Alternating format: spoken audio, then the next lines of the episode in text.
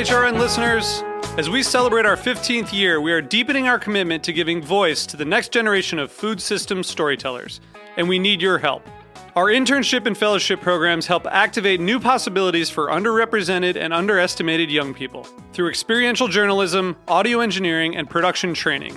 Through these unique programs, HRN helps food equity stewards build essential workforce readiness skills that expand their potential and foster economic mobility. Please consider supporting these critical programs. And with a minimum donation, you can be entered to win a dinner for two at an amazing restaurant in one of eight cities and tickets to a concert at a great venue in one of those cities. We have incredible partners across the country who have donated, as they also share our passion for helping to educate the next generation of food systems storytellers. Check out heritageradionetwork.org slash 15 to donate and enter to win today. That's heritageradionetwork.org slash 15 to donate and enter to win today. And make sure you donate before March 31st. Thank you. You're listening to Heritage Radio Network. HRN is food radio supported by you. Learn more at heritageradionetwork.org. This episode is brought to you by Roberta's, home of Heritage Radio Network. Roberta's was founded in Bushwick in 2008 and has become one of the most iconic restaurants in the country. HRN made its home inside of Roberta's in 2009, and together they have become part of the DIY fabric of the neighborhood. Roberta's is open for lunch and dinner seven days a week and serves much more than just the famous wood fired pizzas. Their team dreams up new salads, pastas, and sandwiches on the regular. Roberta's Tiki Bar is alive and well in the back garden, serving up frozen drinks in the summer and hot toddies in the winter. Stop by the bakery and takeout spot next door for fresh breads, sticky buns, and pizzas to go. But Roberta's also extends beyond Bushwick, with multiple locations in New York City, Long Island, and Los Angeles. You can also find their frozen pies in grocery stores around the country. The spirit of Roberta's, like Heritage Radio Network, is everywhere. Here's to many more years of pizza powered radio. Learn more about Roberta's at robertaspizza.com.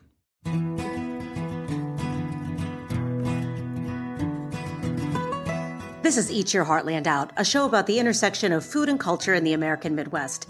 I'm your host, Capri Cafaro, and today I'm having a conversation with an entrepreneur who is innovating how individuals access healthy foods while supporting small farmers and producers. Nick Carter is the co founder of Market Wagon, a virtual farmers market with a nationwide reach. We're excited to have him on the program. Nick, welcome. Thanks for having me. Absolutely. I have known about Market Wagon for a little while, and it is really uh, an intriguing idea. What was the spark for, for Market Wagon? Uh, it was pretty simple. Uh, I'm a farmer myself. I'm fourth generation Indiana farmer. Grew up on a mm. farm. Um, left when I was 18. Uh, kind of as a statistic, you know, most of the people in my generation aren't staying in agriculture. Uh, mm-hmm. it's been a well-known issue for U.S. Uh, farmers for a long time, and I saw an opportunity to kind of, I know it sounds trite, but save the family farm by going direct to consumer. And mm. the what we needed was the ability to have a marketplace to find the consumers and then get the product to them. And uh, today, over 1,500 other farmers and food artisans are using the same. So, how does this work for a consumer? Uh, you know, you go online, you find, uh, you know, Market Wagon. Then what happens? Yeah, so uh, it's an it's a marketplace where you can uh, first thing is you you put in your zip code uh, or select a delivery area that you know you're within, so that uh, all the food you're shopping is from local farms that are right near you. Um, and then you're shopping from all the different local farmers that are in your area. Uh, you can create a basket with uh, products from all the different vendors. You can get bread from one place and ground beef or meats from one farm that you like their their growing practices and eggs from a different and some produce from a different farmer. Uh, one single checkout, and then our system uh, kind of aggregates all those products and brings it to you in one delivery.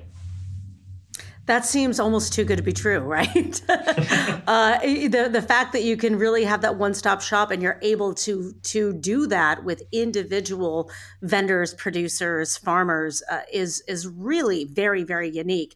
Uh, how many markets do you actually serve with, uh, through Market Wagon? Right now, we're in 19 states um, with just 22 fulfillment centers or markets, if you will.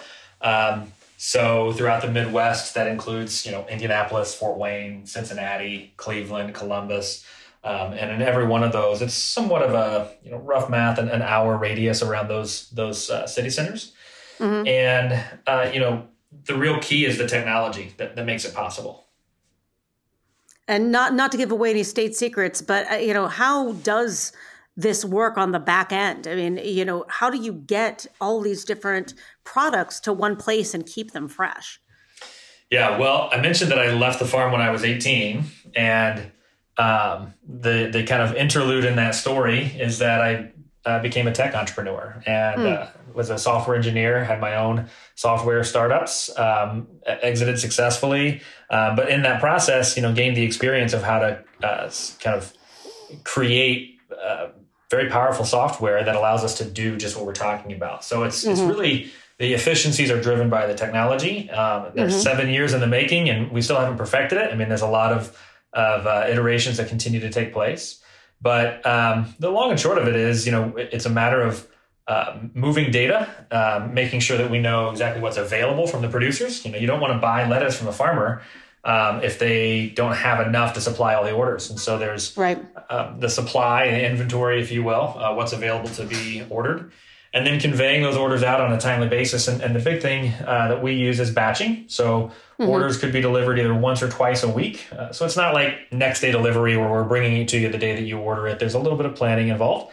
And that allows us to batch all of the orders together from uh, different consumers uh, going to different farms and then bring them to one centralized location where they can all be kind of remixed together uh, into the, uh, the different orders. Mm-hmm. How do you identify the the producers that you work with? Um, every time we go to a market, it's you know it's pretty convenient. The kinds of producers that we want to work with, um, they all congregate every Saturday morning in a few random church parking lots around the city.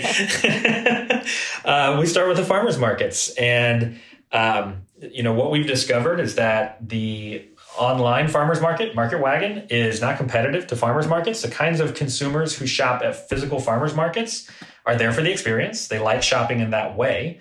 But that there are a lot of other consumers who want to buy this type of food uh, raised this way, but the farmers market itself is doesn't fit their lifestyle for one reason or another. And so e-commerce is a new frontier. It's a new channel for these producers. And so we can uh, bring them more customers, expand their opportunity to grow with, uh, and sell what they grow on their farm, and uh, that's how we go. Do you find that that's an easy sell for for farmers and producers, or do you find that it's met with hesitation because maybe they're not used to selling, you know, in an e-commerce way, so it's unfamiliar and they don't really know what to expect? Yeah, there's there's always a lot of questions with something new, and e-commerce is is definitely, um, you know, not first nature to a lot of farmers. Um, the really the only reason why somebody would not be on market wagon is because they don't have what we call marginal supply, which means mm-hmm. Uh, they're selling out of everything at the farmers market anyways. And there's a lot of farmers that do that. You know, they they pack up and they go to the farmers market on Saturday and they they sell everything they could possibly grow.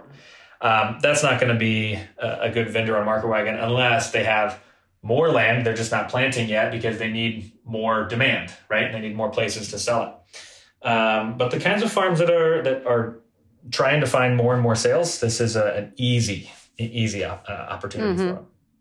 What about the markets that you actually serve? I mean, how do you identify those centralized hubs, the Indianapolises, the Cincinnatis, the Clevelands, whatever? Um, you know, what process do you use to say, well, this is a viable market for us to uh, you know, deliver in? Yeah. Well, it it's not as sophisticated as it might sound like it should be. Um, we we're a Midwest company, first of all, so we've just kind of spread emanating out from Indianapolis like ripples on a pond. And if you look at the the area that we serve today, you can just easily see how we've just spread across the Midwest terrain. And as far as where we can put one, we've kind of figured out mostly just through trial and error that uh, we need roughly a million people within an hour's drive radius. Uh, other than anything lower than that, um, and we'd love to be able to serve, uh, but the reality is there's just not enough demand concentration to make the logistics work.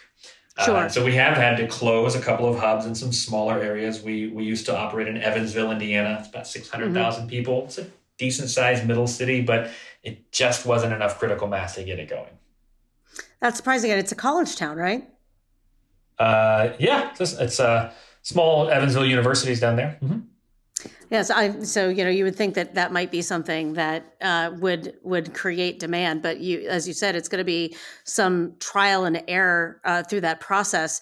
Uh, you you kind of touched upon this earlier because you you had said that Market Wagon isn't necessarily a you know competitor to the traditional farmers market. Do you find that it is complementary to to the traditional farmers market? Yeah, very much so. Um, the traditional farmers markets one day a week. Um, and what we've seen with vendors who are good at tracking their data, right, and, and have paid close attention, they're reporting to us that they the same customer who may buy from them at a farmer's market once every two or three weeks when they can make it.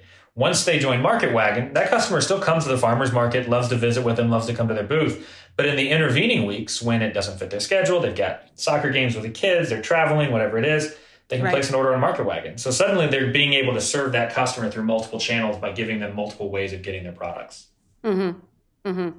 Right. That that makes that makes total sense. And um, do you find? Uh, I mean, and how much do you know about your consumer, the people that shop on Market Wagon? Do you get statistics on whether or not they're driven by, um, you know, healthy food, slow food, wanting to know where their food comes from, uh, organic, you know, um, value based production? I mean, what do you know about the people that use Market Wagon?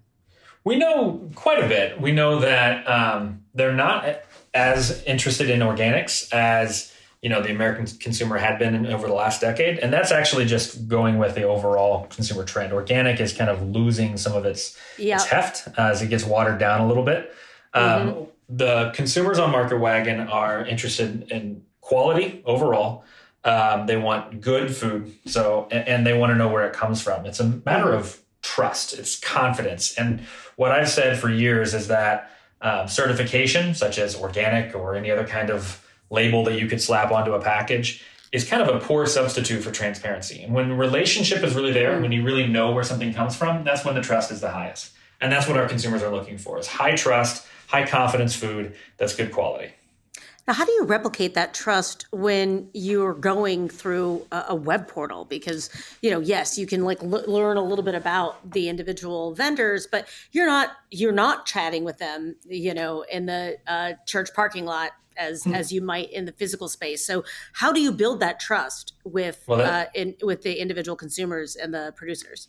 That's a really interesting topic, and you're exactly right. It's one of the things we've spent a lot of time working on that makes uh, Market Wagon vastly different from your typical just uh, uh, e-commerce, which amounts to being a sophisticated catalog on your screen, right? Yep, if this yep. was just a catalog with prices, then there's no relationship. Uh, even if you have like a, a bio where you can click the little info circle and read about the farm or see a cute photo of their family. But what we created was social media like features on the shopping platform so oh, cool. you not only are shopping for products, but you can see who grew them and then follow your favorite vendors. The vendors can post to what's called a fresh feed. You can see updates about what's going on in their farm. Uh, and you you just mentioned you you said you're not chatting with them in the church parking lot, but you are chatting with them online. There's a live messaging back and forth with the farmers. So if you ask a question about the lettuce, how was it raised? What's the spray? Um, whatever the, the case may be, the answer is coming from the farmer and they're they're directly interacting with the consumers on their website and building a relationship and building that trust that way. That's that's brilliant. Uh, and uh, is that did you start out with a feature like that, or did it take time to to get to that point to say, you know what, we need this interactive feature? It was pretty early on. I won't say we started with it, um, but it was introduced in 2017. We we first launched out of beta in 2016 uh, so this was one of the first things that we knew we needed. If we're going to be out there saying that local food is valuable because of the trust and the relationship that exists between the producer and the consumer, then we have to be uh, facilitating that in every way that we can. And so the chat was and, and Q and A was uh, the first iterations. The the fresh feed, the social media ability to follow vendors and see posts from them came along in 2018. Mm-hmm. Um, so they've been in, in there uh, from the very, very early days. Mm-hmm. How has Market Wagon changed from you know its its beta uh, iteration to today? Well, the biggest one is moving to home delivery. Um, mm. Prior to the pandemic, uh, over 50% of our orders were pickups. Um, the orders would be aggregated that. at the fulfillment center, and then we would route them out to various community area, you know, uh, pickup locations in communities. And it could be small retail shops that had a complementary kind of mission, maybe a butcher shop, maybe a local chocolate shop or a coffee shop. Um, and sometimes just you know a, a, local insurance agent or somebody who wanted to get visibility uh, and and was interested in helping the community. And so we had pickups. Well, all of a sudden in March 2021, uh, nobody wanted anybody walking in their doors, right? And so home delivery became huge. Now we had always offered home delivery, but it was like I said, less than half of the of the consumers. And suddenly it was everything. And that drove us to have to create a new wave of technology, um, route enhancements, uh, kind of it's called a traveling salesman algorithm. You've got to use the software to design your routes and drop offs because the efficiencies were key. And uh, we innovated quite a quite a bit there in the early parts of the pandemic in order to be able to keep up with the home delivery demand. Wow. I, well, that's yet another example of how the pandemic has uh, I think, uh, sped up innovations in a number of different industries. This one included. Yeah. Uh, that that is really interesting. So, I mean, and I can I can imagine that you know people would want to. I mean, you know, people were obviously relying so heavily on delivery services. Do you do you see now that you know things have uh, ostensibly quote unquote gone back to normal in many ways um, that uh, the delivery side is um, uh, dissipated a bit? Or uh, uh, uh, which let me actually back up. Do you still offer a pickup service at all? We don't. Uh, well uh, with one qualification we do in a few what we call legacy markets where the pickups never shut down uh, there were some locations that continued offering pickup and they participate with us but in all of the markets that we've added over the last four years We've just done home delivery, and uh, even where pickup is available, it's no longer being adopted at the same rate. So, um, are people quote unquote going back to normal? Mm, not really. They've kind of uh, realized how convenient home delivery is and yep. Uh, have stuck with that.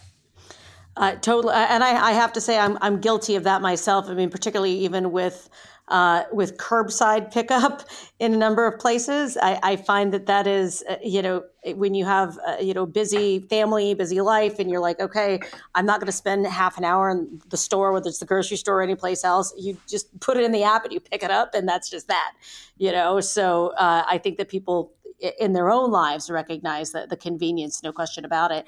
What do you see uh, Market Wagon doing in the next five years? Well, we think that every community in the U.S. should have um, the ability to order local food online, and Market Wagon's unique logistics approach is the way to do that. So we're continuing to find ways to to open new markets to expand further. Uh, but that ripples on the pond approach that I, I, described earlier, it gets harder the further away those ripples get. So we're yep. exploring ideas like franchising, um, mm. partnering with other local organizations that are embedded in the communities because you know, at the end of the day, we our mission is local food. But if we're the out of towners and we really don't belong there, then it's pretty notable. And we want to make sure that right. we are supporting um, the groups, the organizations that are have been embedded in the communities where we're serving. And so we're looking at ways to do that, whether it's franchises, partnerships, or what have you. That that makes a lot of sense. That makes a lot of sense. Uh, any any uh, new markets that are on the horizon that you want to share? Uh, nothing new right now. We are uh, we're kind of stalled on opening new markets while we you know figure out what's the best way to do that. Makes sense. Uh, this is this has been so interesting. I I um, like I said, you know, coming from uh, in northeastern Ohio and uh, living in Columbus for a while as well. I've been familiar with the Market Wagon and its its general approach, and am so glad that I've had an opportunity to speak with you directly to learn a little bit more about its origin story, uh, you know, its its its future, and really kind of the, the, the very unique space that it occupies in the market. Uh, I, you know, you have, I think, such a promising future and such an important mission uh, for so many as consumers. I think continue to want to demand um, you know, access to fresh food as well as you know food that is sourced local, locally where they know where it comes from, as we've we discussed. And then, of course, we which we haven't totally talked about. I want to do this before I let you go. Just touch upon the the role that something like Market Wagon plays in helping, you know, we'll start we'll, we'll end kind of where we where you started, saving the small family farm. What kind of economic impact does this have for for our for our smaller farmers that aren't huge CAFOs and, and large, you know, uh, industrial farms?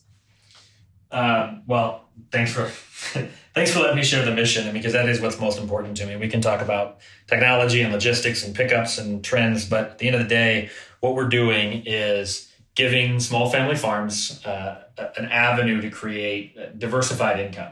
So I'll, I'll, use my own farm as an example because it's really a great example and it, it is a kind of an archetype of what we're seeing among all the vendors that we work with which is you know my dad still raises grain row crops you know mm. he, he's been outfitted to do that uh, since the early 80s that's kind of the direction that a lot of farms went he only has a few hundred acres so there's some corn and soy uh, that he's doing, which is traditional Midwestern row cropping.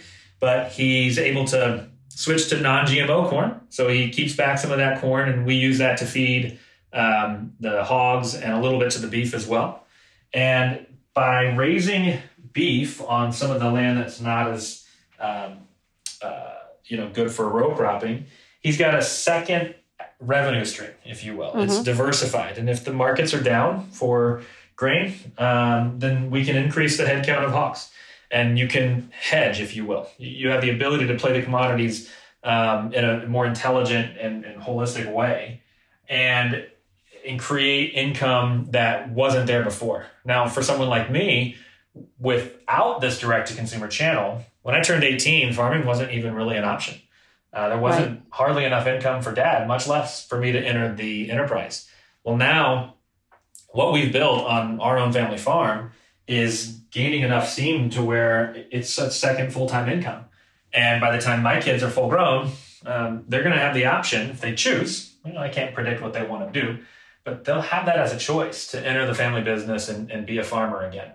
And that's the key thing. What we're seeing in the, the farming community, the impact of Market Wagon as a direct to consumer channel is we're seeing uh, for the first time in a long time next generation farmers, people in my generation or younger, um, being able to have the choice to enter into the family business, not by getting in 2,000 acres and, and creating a, you know, a grain income that way, but hey, can I carve off these 50 acres over here and grow melons and sweet corn? Can I create yep. specialty crops, a diversified income stream, and and build that up? And in order to do that, you have to have what Joel Salatin calls an, an embryonic development phase, you know, mm-hmm. where you're prototyping something at a minimal phase and building enough customer loyalty um, to make it meaningful and grow on it year after year. And that's what Market Wagon allows you to do. There's no minimums. We don't require farms to be large uh, uh, or have any kind of like minimum supply. So if you want to start with just a couple of hundred hens in your backyard flock and you can only produce 30, 40 dozen eggs a week,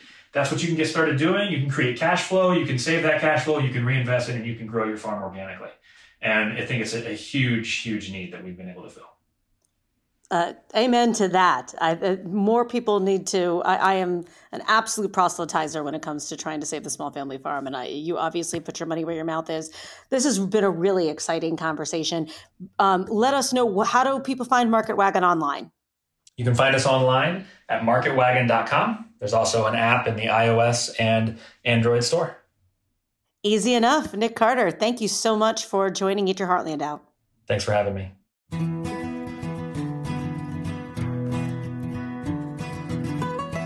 You've been listening to Eat Your Heartland Out. This episode was produced by me, Capri Cafaro. Our audio engineers are Liam Warner and Armin Spengen. Theme music by Jason Shaw. Eat Your Heartland Out is powered by Simplecast. Thanks for listening to Heritage Radio Network, food radio supported by you. Keep in touch at heritageradionetwork.org slash subscribe.